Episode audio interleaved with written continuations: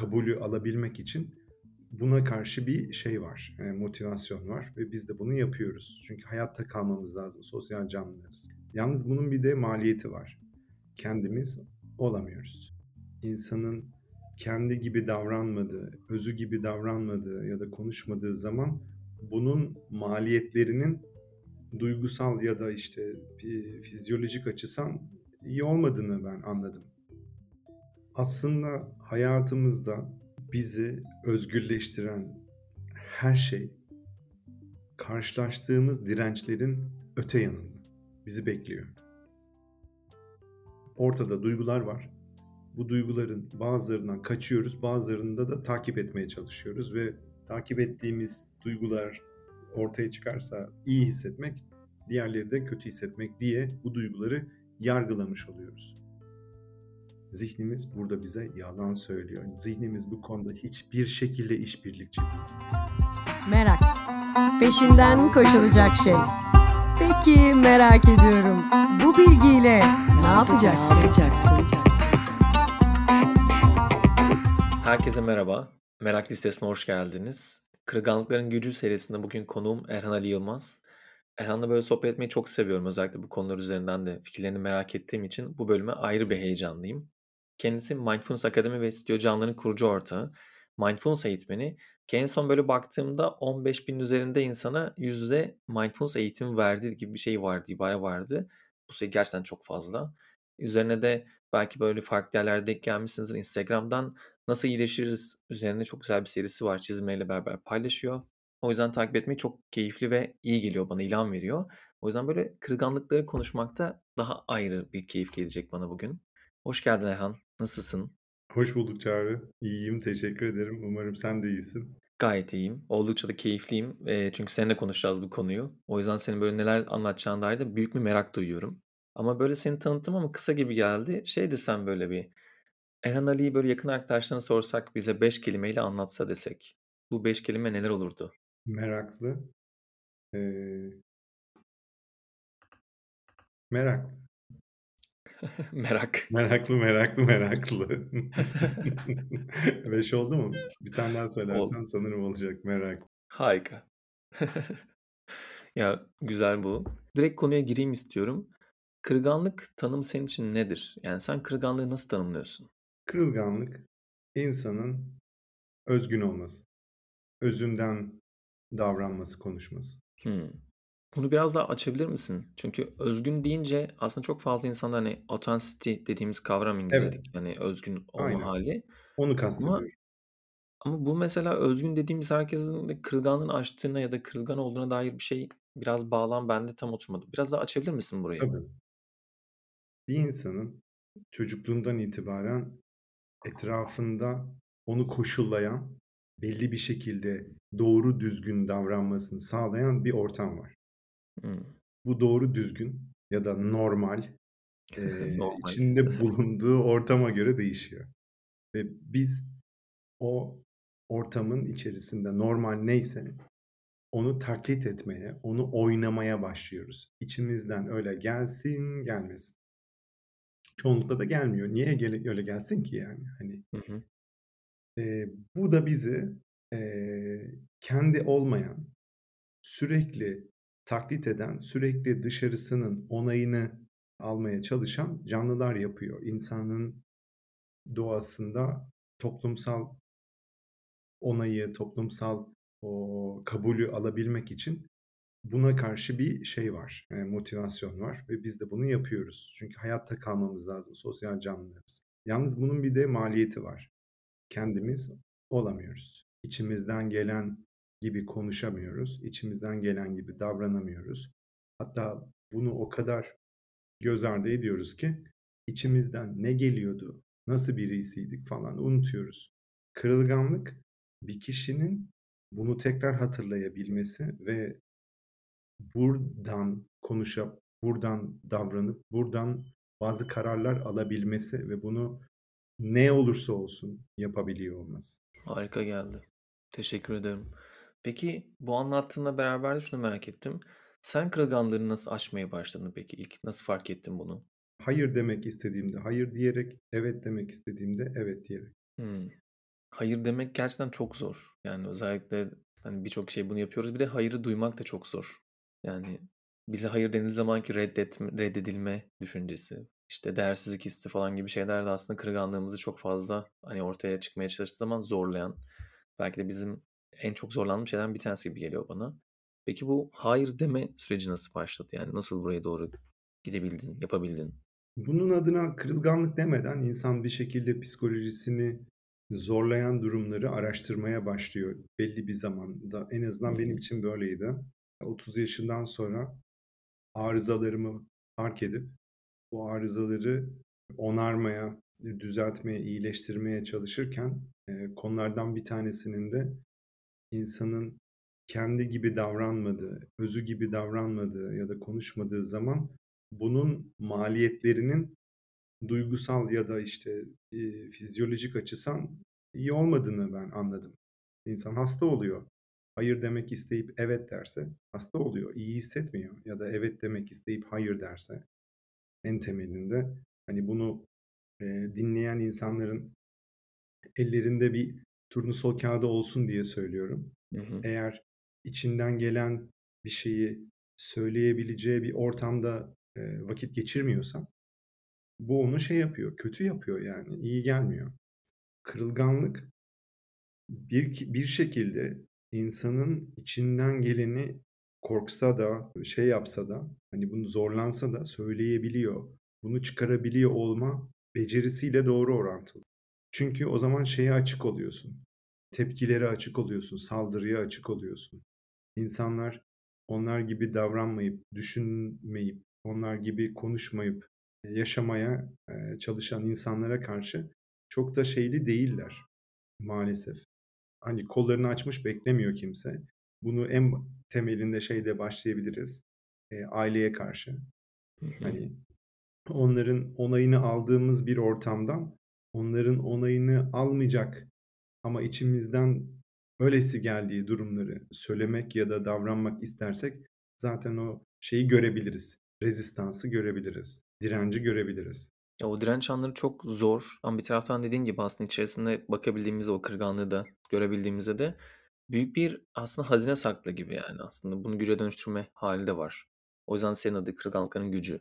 Peki sen mesela buradaki o gücü kullanmaya başladığında nasıl bir etkisini gördün ya da bu deneyimi hatırladığın anlardan bir tanesi var mı mesela sana bunun gerçekten de aslında kendin olmanın hayatına kattığı ve bunun bir güce dönüştüğüne dair bir anı anı hatırlıyor musun bunu sorduğumda? Şöyle diyebiliriz, aslında hayatımızda bizi özgürleştiren her şey karşılaştığımız dirençlerin öte yanında bizi bekliyor. Özgürlük direncin diğer tarafında bizi bekliyor.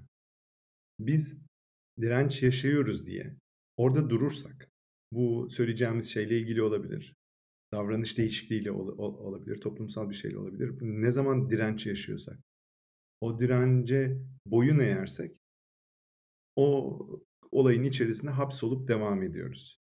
Bir şekilde o direnci kırabilirsek, o dirence rağmen öte tarafa geçebilirsek, o davranışı yapabilirsek o zaman bir özgürleşme şey yapıyor bize. Dolayısıyla da kırılganlık insanı özgürleştiren bir şey. Çok iyi geldi bunu duymak buradan. Peki bunu yapmak isteyenler için bir yöntem önerin var mı? Yani bunu merak ediyorum. Çünkü gerçekten de bir şeyleri bilmek ya da duymak, ki hani Türkiye'de de hani çok fazla şey görüyoruz. Herkes kısa öz cümleler paylaşıyor. Ama bunları uygulamaya geldiği zaman pek çok insan aslında uygulamanın içerisine girmiyor. O adımı atmıyor. Bildiğini düşünüyor ama aslında öğrenmediğini görüyoruz. Ya da belki de bildiğini sanma bir sanrısa dönüşüyor bu. Bunlarla ilgili çok fazla ben paylaşım görüyorum ama bunu hayatına katabilen çok az insan var. Yani bunun mesela şeyinde. Senin kullandığın bir yöntem var mıdır bununla ilgili? Şimdi bu epey kişisel bir konu. Çünkü Hı hı. insanın hangi konuda direnç yaşadığı tamamen onun büyüme şekline, tamamen onun, yetiştirilme hâline de çok ilgili bir şey. O yüzden, hani, one solution fit all birazcık zor bir şey sanırım bu Tabii ki. Bununla beraber temel bazı prensipler var sanırım bu konuyla ilgili. Mesela, emm, öncelikle kırılganlığı deneyimleyebilmek için ezberlerimizi keşfetmek iyi olabilir. Yani, eee, duygumuza bakarak ben nerede hayır demek isteyip evet diyorum hayatımda? İş yerinde mi? İlişkide mi? Nerelerde? Nerelerde başkalarının onayı ve şeyi için kendim gibi davranmıyorum? Buna bak bakarak önce bunu pratik edeceğimiz ve belki de etmemiz iyi olabilecek pek çok noktayı tespit etmek. Noktaları tespit ettikten sonra şeyle başlamak. Evet, hayırı doğru söylemekle başlamak. Doğru söylemek derken? Doğru söylemek derken hayır demek istediğimizde evet dememek. Hımm. Hımm. Hayır demek istediğimizde hayır demek yani. Ya da evet demek istediğimizde evet demek. En temel kırılganlık bu olabilir. Çünkü insan direkt olarak o konfor alanının dışına çıkmış oluyor ve saldırıya da açık oluyor. "Buyursunlar." diyor. "Sen benden partiye katılmamı istedin. Ben istemiyorum." Bu arada şunu da söyleyeyim. Hayır bir cümledir kendi başına. Yeterlidir. Cümledir yani. Evet de bir cümledir. Sonrasında bunun arkasına bıdı bıdı bıdı bıdı bıdı bıdı bıdı bıdı diye cümleler ekleyerek aslında o zaman da yine o konfor alanından çıkmamış oluyoruz. Eğer biz hayır deyip 2 paragraf açıklama yapacaksak o yine aslında, eee, politik konuşmalara giriyor. Hayır Hı hı. yeterlidir. Evet yeterlidir. Bunu denemek bir insanın belki de hayatını en çok değiştirebilecek, eee, davranış değişikliklerinden bir tanesi olabilir yani. Evet, hayatında aslında kendi gücünü eline almak için müthiş bir formül. Gerçekten basit aslında düşündüğüm zaman. Uygulaması birçok zor gibi. Burada şeyi de merak ediyorum. Mesela sen mindfulness eğitmenliği yapıyorsun. Bunun üzerine aslında well-being yani iyi olma hali üzerine de bir girişimin var. Bu mindfulness'la mesela kırılganlıkları birbirine bağlarsak birbirini nasıl besliyorlar ya da beslemiyorlar mı diye böyle bir soru sorayım. Mindfulness bizi, hayatımızı ve kendimizi tarafsız görebilme becerimizi arttıran bir şey, bir çalışma. Kendimizi ve etrafı görebilmemiz demek, neyi istersek, nereye istersek bakabileceğimiz elimize bir araç veriyor. Şöyle diyelim, mesela ben bir sana tartı getirirsem, sen bu tartıyla kendi kendine her gün tartabilirsin. Dersin bugün hı. 70 kiloyum, öbür gün 75 kiloyum. Bu konuyla ilgili bir farkındalığın artabilir. Yediğin şeylerin. Dolayısıyla da araçlar bizim herhangi bir konudaki çalışmamızı kolaylaştıran şeyler. Mindfulness bizim dikkatimizi güçlendiren ve olup biten şeylere tarafsız bakabilmemizi sağlayan bir araç olduğu için bu aracı eğer şeyde kullanırsak ben hangi konularda duygusal olarak sıkışıyorum? Hangi konularda direnç hissediyorum? Hangi konularda kendim gibi olma konusunda zorlanıyorum? Başkalarının benden beklediği gibi konuşuyorum, davranıyorum. Buna bakarsa kişi, mindfulness bu bakmaları kolaylaştırabilir, farkındalığı arttırabilir. Sonrası zaten bir seçim hayatta. Mindfulness o seçimi yapmayı kolaylaştırmıyor. O seçimi Hımm. bizim önümüze getiren şey. Sonrası artık biz yapıyoruz. Seçim olduğunu görmemizi sağlıyor diyelim bunu. Bu da çok değerli. Genelde birçok durum yaşadığımızda, eee, özellikle de zorlu durumlarda, yani kendimizi kötü hissettiğimiz anlarda seçeneklerin inanılmaz derecede limitlendiğini görüyoruz. Böyle sadece tek bir şey varmış gibi düşünebiliyoruz. Yani hayatın sonu geldi, dünyanın sonu geldi, başımıza gelen şey en kötü şey olarak görmeye başlıyoruz. Ve orada gerçekten dediğin gibi birçok ya da binlerce belki de milyonlarca olabilecek seçenekleri göremiyoruz. Teke indirmiş oluyoruz. Bu da gerçekten de içinde kaldığımız durumu daha da böyle dibe doğru bizi çekmeye başlayan şeylerden bir tanesine dönüşüyor. Çağrı şöyle de bir şey var. İyi hissetmek, kötü hissetmek kavramları hayatımızın içerisinde pek çok zaman ortaya çıkıyor. Burada iyi hissetmekle kastettiğimiz peşinden koştuğumuz duyguları hissetmek oluyor. Kötü hissetmek de eee, biraz kaçındığımız duyguları hissetmek oluyor. Yani aslında ortada duygular var. Bu duyguların bazılarından kaçıyoruz, bazılarında da takip etmeye çalışıyoruz ve takip ettiğimiz duygular ortaya çıkarsa iyi hissetmek, diğerleri de kötü hissetmek diye bu duyguları yargılamış oluyoruz. Hı hı. Diğer sürekli. taraftan buradaki mekanizma bizim vücudumuzun bazı duyguları olduğu, bu duygularla bizimle iletişime geçtiği, bize yön gösterdiği. Biz bu duyguların bazılarının peşinden gidersek o zaman hayatımızda çok daha nasıl söyleyeyim, özgün bir taraftan değil, şey bir taraftan da yaşıyor olabiliriz. Hedonist bir taraftan da yaşıyor olabiliriz. Çünkü örnek pilates yapmak duygusal olarak canımızın isteyeceği bir şey değil. Eee, televizyon seyretmek, eee, ve koltukta uzanmak birazcık daha rahat bir şey. Dolayısıyla içimiz şunu tetikleyebilir. Yani sen uzan, oh, oh ne güzel rahat izle bir şeyi. Yani konfor alanında olmak, eee, duygusal anlamda ya da düşünsel anlamda bizim daha çok aslında kalacağımız bir yer. Hı hı. Burada, eee, zihnimiz bir oyun oynuyor. Diyor ki kulağa ne kadar güzel geliyor. Ben de, eee, kırılgan olmak istiyorum. Hı hı. Niye? Çünkü bu bana şöyle şöyle bir şeyler sağlayacakmış. Erhan öyle dedi diyor ve ben buna varım diyor. Zihnimiz oyun oynuyor. Diğer taraftan zihnimiz burada bize yalan söylüyor. Zihnimiz bu konuda hiçbir şekilde işbirlikçi değil. Zihin değişikliği sevmiyor. Zihin rutine bayılıyor. Hatta bağımlısı. Ama şey derse, ben sana karşı burada, rezi şeyim, eee, karşıyım. Hı O hı. zaman onunla savaşması, onu değiştirmesi, konuya yaklaşması daha kolay. Ama burada işbirlikçi gibi gözüküp aslında hani şey gibi bir arkadaşın var. Sen diyorsun ki ben şöyle bir projeye başlayacağım.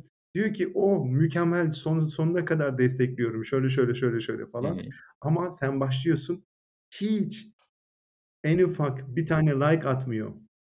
Senin postları hiç paylaşmıyor ve şey arka taraftan şey diyor ya olmaz bu iş. Sen bunu şey yapamazsın falan. Her anlatabildim mi? Zihin Evet, evet. bizim değişikliğimiz konusunda hiç işbirlikçi değil. Hiç bu şekilde değil. O yüzden de eğer i insan iyi hissetmek istiyorsa o iyi hissetmekten neyi kastettiğimi Hı söyledim. hı. Kırılganlık doğru bir yol değil. Çünkü insan o tarafa kötü hissederek, eee, ulaşabilir. Kötü hissetmeyle kastım kaçındığımız duyguları, yani hissettirecek bir durum bize. Neler bunlar kaçındığımız duygular? Mesela korku, korkuyu Hı hı. sevmiyoruz ama kırılganlık bize korku da getirecek. Hani içimizdekileri anne babamıza ya da etrafımıza ilk defa olduğu gibi ifade edebilme noktasına, o ana gelirsek bir korku gelecek. Acaba şöyle mi? Acaba böyle mi? E, biz bu korkuyu hissetmek istiyor muyuz? Hayır, biz iyi şey hissetme, neşe hissetmek istiyoruz ve kırılganlık bize neşe getirmeyecek. Kırılganlığı pratik etmek bizim neşeyi daha çok hissettiğimiz bir hayata belki götürebilir ama götürmeyebilir. Bu arada biz burada neyi seçeceğiz? Neşeyi daha çok hissettiğimiz bir hayat mı? Yoksa daha çok kendimiz olduğumuz bir hayat mı? Hangisi bizim için önemli? Daha çok sağlıklı olduğumuz mu? Daha çok keyif aldığımız mı? İkisi aynı anda olmayabilir. Yani daha çok biz, şey izlersek, dizi izlersek daha çok keyif alabiliriz.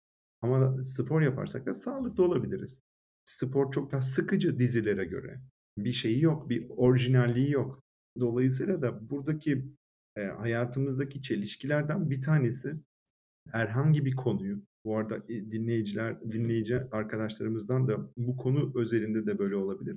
Herhangi bir konuyu bu bu beni daha iyi hissetmeye ve daha keyifli bir hayata götürecek beklentisi olabilir. Hayır. Yani orada tanımladığımız daha iyi hayat, daha iyi hissettiğimiz bir hayat olmayabilir demek istiyorum. Hı hı. Burada şey gibi geliyor bana, yani daha burada iyi hissetmek dediğimiz o keyif ani olanlar, hızlı, bir anda alacaklarımız ama diğer tarafı seçtiğimizde aslında hayatımızın birçok alanında hem o korktuğumuz veya kaçındığımız duygularla birlikte oturmayı öğrenmek aslında daha uzun vadede bize çok daha farklı ve daha iyi bir hayat da sunabilir gibi. Hani buradaki iyi de Daha özgün bir hayat özgün. sunabilir. Evet. Evet. Heh, daha özgün, daha otantik Hı diyebileceğimiz hı. Copycat olmayan, eee, herkesin aynısı olmayan, kendimizi ifade edebildiğimiz, daha sanatsal aslında bir aktiviteye uygun, eee, bir hayat sunabilir.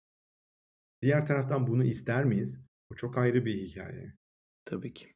Yani, herkes için ayrı şeyler gelecek burada da bireysel cevaplar gelecek. Çünkü bazen şey gibi oluyor, yani, yarının endişesinin bugünün neşesini yemesine de fırsat veriyoruz birçok zaman. Yani, bunu o kadar fazla yapıyoruz ki günün içerisinde bile aslında bunların hepsini kaçırabiliyoruz. O yüzden çok bireysel gibi geldi bana geliyor bana. Ama benim en azından bu seriyle yapmak istediğim, bu kırılganlığın gücünü fark edip uzun tarafta aslında bunun daha fazla aslında özgün olma hâline daha fazla yol açacak noktalarda insana ilham vermesi. Hı hı. Bu bana da çok çok iyi geliyor. Günümüzün en çok aslında üstünde durabileceğimiz konularından bir tanesi instant gratification. Hı hı. Anlık tatmin olma isteği, mutlu olma isteği ve bunu pek çok yerde mesela görebiliyoruz. Sen bir araba almak isteyip, eee, araba galerisine gidip sorduğunda diyorlar ki ₺1.000.000 bu araba. Sende bu ₺1.000.000 var mı? Yok. Ama sen yine de arabayı alıyorsun. Nasıl alabiliyorsun? Hı hı. Banka senin yerine bu arabayı satın alıyor. Sen de ona kredi ödüyorsun. Şimdi arabaya binme zevkini ertelemiyorsun. Banka senin yerine bunu sana sağlıyor. Sen de bu instant gratification için para biriktirmek yerine ekstra bir para ödeyerek, Hı hani, hı. şey yapıyorsun.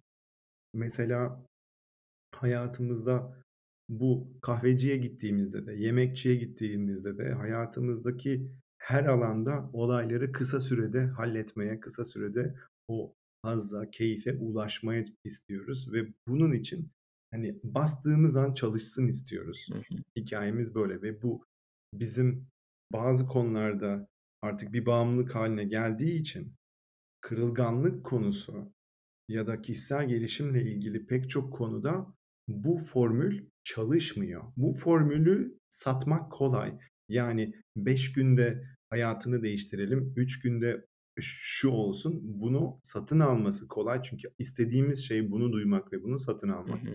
Diğer taraftan bazı süreçlerin olayın kendisinin zaten süreç olduğunu, sonuç olmadığını anlamak ve buraya şey yapmak bizim belki de bugünlerde en çok pratiğe ihtiyacımız olan konu. Sebebi de Kesinlikle. şu, kırılganlık bir sonuç değil. Yani ben kırılgan davrandım danınca şuna ulaşacağım değil. Ben kendim gibi davranmayı pratik edersem kendim gibi davranabilme diyeyim günler olmuş olacak ve bu sırf bunun için değer zaten. Hani, Kesinlikle öyle. bununla şuraya ulaşacağım, bununla şunu kazanacağım, daha iyi hissedeceğim, hissetmeyebilirsin. Ki de kırılganlığı bir kere aştım ve tamam artık bundan sonra tamamen kırılganım demek de mümkün değil. Yani, aslında her yaşadığımız durumda birisine ya da birilerine tekrardan kalbimizi açıp yaralayabilirsin demek zorunda kalıyoruz. Yani, aslında her seferinde bir challenge var orada. Her seferinde bunu tekrar tekrar yaşayacağız. O yüzden de gerçekten de sürekli hayatımızın bir parçası olması gereken bir şey. Burada şunu merak ediyorum. Eee, mesela sosyal medyadan da aslında bahsettiğimiz o instant gratification tarafı tamamen sosyal medyanın bize son dönemde inanılmaz pompalamasıyla geliyor. Sosyal medyada kendin olabilmek çok zor. Yani Instagram'da mesela herkese müthiş bir güzellik algısı yaratılıyor. Herkes çok iyi olduğunu gösteriyor. Ya da işte Twitter'da da keza böyle ya da başka bir yerde de böyle. Hep iyi olma hâlini paylaşmak gerekiyormuş gibi. Hani, buradaki iyi de sadece aslında herkesin beğeneceği, toplumun istediği o normal taraftan gözükme hâli. Burada mesela, hani, bu kırılganlığı aşma konusunda ki sen de aslında geri geldiği zaman anlatıyorsun bunu. Özellikle şu an Reels'ta yapıyorsun. Bir taraftan nasıl iyileşiriz diye bir serinin de vardı. Karikatür olarak çizdiğin, paylaştığın ve sürekli bunun üzerine dokunuyorsun, değiniyorsun. Bunu nasıl görüyorsun? Yani sosyal medya tarafında kırılganlıkların aşmanın nasıl getirileri var senin için aslında yararları var, bir taraftan zorlukları var? En temelinde sosyal medya bizim başka insanlar tarafından görüldüğümüz, duyulduğumuz bir platform ve bizim buradaki duygusal salınımlarımız başka insanların bize verdikleri tepkilere karşı olan bizdeki yansıması. Yani 100 tane like alıyorum örnek. Sen de 100 tane like alıyorsun. Sen buna nasıl bir eee, tepki veriyorsun duygusal olarak? Ben nasıl bir tepki veriyorum? Bu tamamen bizim konuya şeyimiz oluyor. Nasıl söyleyeyim? Konunun bizim üzerimizdeki etkisi oluyor. En temelini söylemeye çalışıyorum. Hı hı. Burada biz daha kendimiz gibi oranın bizden beklediklerini değil, o sırada bizim içinde bulunduğumuz durumu orada ifade ettiğimizde, yani mesela herkes sushi paylaşırken, eee, biz mercimek çorbası içiyorsak ve bu mercimek çorbasını orada arkadaşlarımıza göstermek istiyorsak ki burası birazcık, Hı hı. eee, şeyli olan kısım, sıkıntılı olan kısım.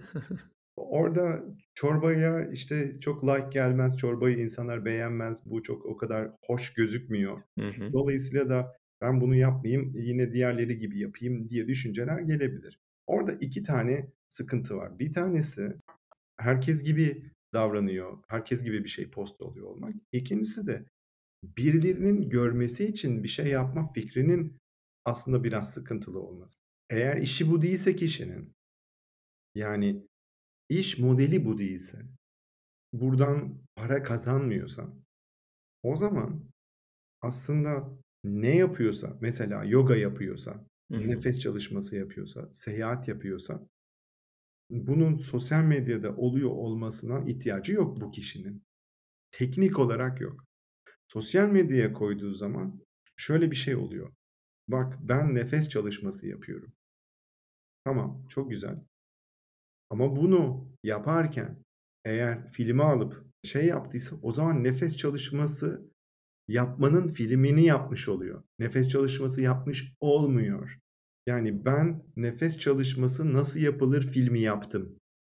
Buyurun izleyin oluyor.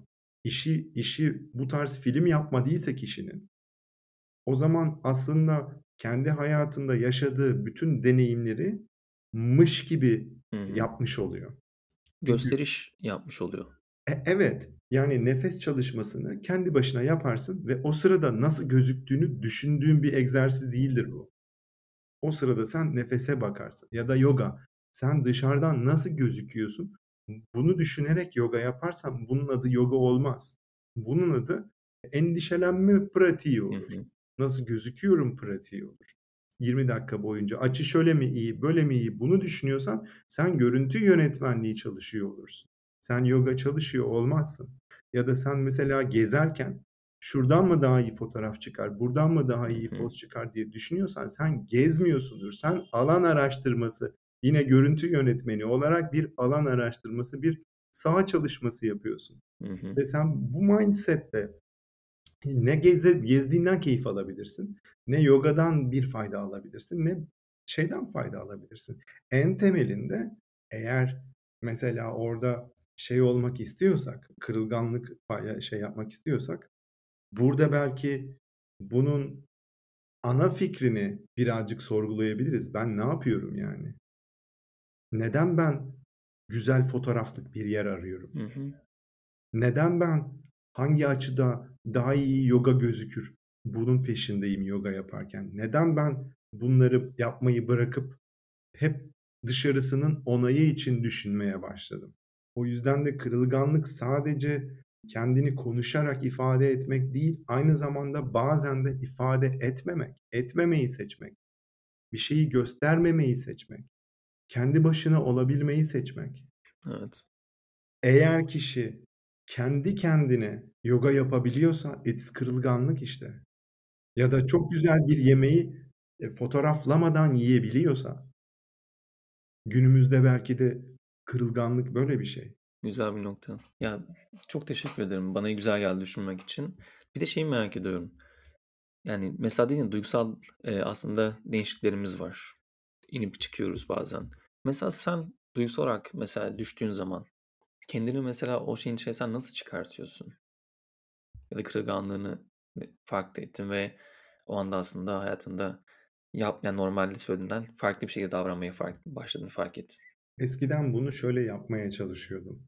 Eee, duygusal durumlarımı mesela, işte, spor yaparak, işte, ya da, işte, bir şeyler yaparak değiştirmeye Hı çalışıyordum. hı. Şimdi şunu pratik ediyorum. Hava durumu gibi havayı değiştirmek yerine havayla eee, huzurlu olmayı pratik etmeye çalışıyorum. Yani bunun ya, o yani bununla uğraşılmaz ki. Amacım hep belli bir şekilde hissetmek olduğunda öyle hissetmediğim her an hemen bunu bir hackleyeyim, hemen bunu bir işte şöyle yapayım, böyle yapayım deyip bunu bir, eee, şekle şemale getirmiş oluyorum. Hı hı. Çünkü belli bir şekilde hissetmek yine sanki toplumun beklentisi. Hani, evet, Erhan bak yine yüksek enerjili. Oh, ne hı. kadar güzel. Dolayısıyla o yüksek enerjili hâli koruyabilmek için, işte, spor yap, şunu yap, bunu yap. Öyle hissetmediğin her an bir buna bir dokun, müdahale et. O zaman da şöyle olmuş oluyor. Tıpkı seyahat ederken aklımızın burada nasıl güzel fotoğraf çıkar fikriyle gezmesi gibi yaşarken de ben şu an enerjim nasıl, duygum nasıl? Eğer böyle değilse, ha, el alem şimdi yani böyle mi el alemin karşısına çıkacağız? Hemen şunu bir değiştireyim, hemen şunu bir yükselteyim, şöyle yapayım, böyle yapayım oluyor. O zaman da yine, eee, aslında özgün bir şey kalmıyor. Yine başkaları Evet. dış validation oluyor. Buradaki en kritik değişiklik şu olabilir. Bence en büyük kırılganlık adımı şu olabilir. Kendi kendimize vermediğimiz ilgiyi başkasından bekleyerek yaşadığımız hayattan çıkıp başkasından beklediğimiz ilgiyi kendi kendimize verdiğimiz bir hayata geçiş yapmak belki de en büyük şey adımı olabilir ve bu bugünün dünyasında büyük protest bir eylem yani. Kesinlikle çok anarşist bir taraftan. Evet. Son bir sorum da şu var. Bu bölümü dinleyenler sence hangi düşünceyle ya da soruyla ayrılsınlar buradan? Bugün hangi duygumu görmezden geliyorum ve hangi duygumla oturabilirim? Bir buna bakabilir kişi. Bir de strateji söyleyeyim. O da şu.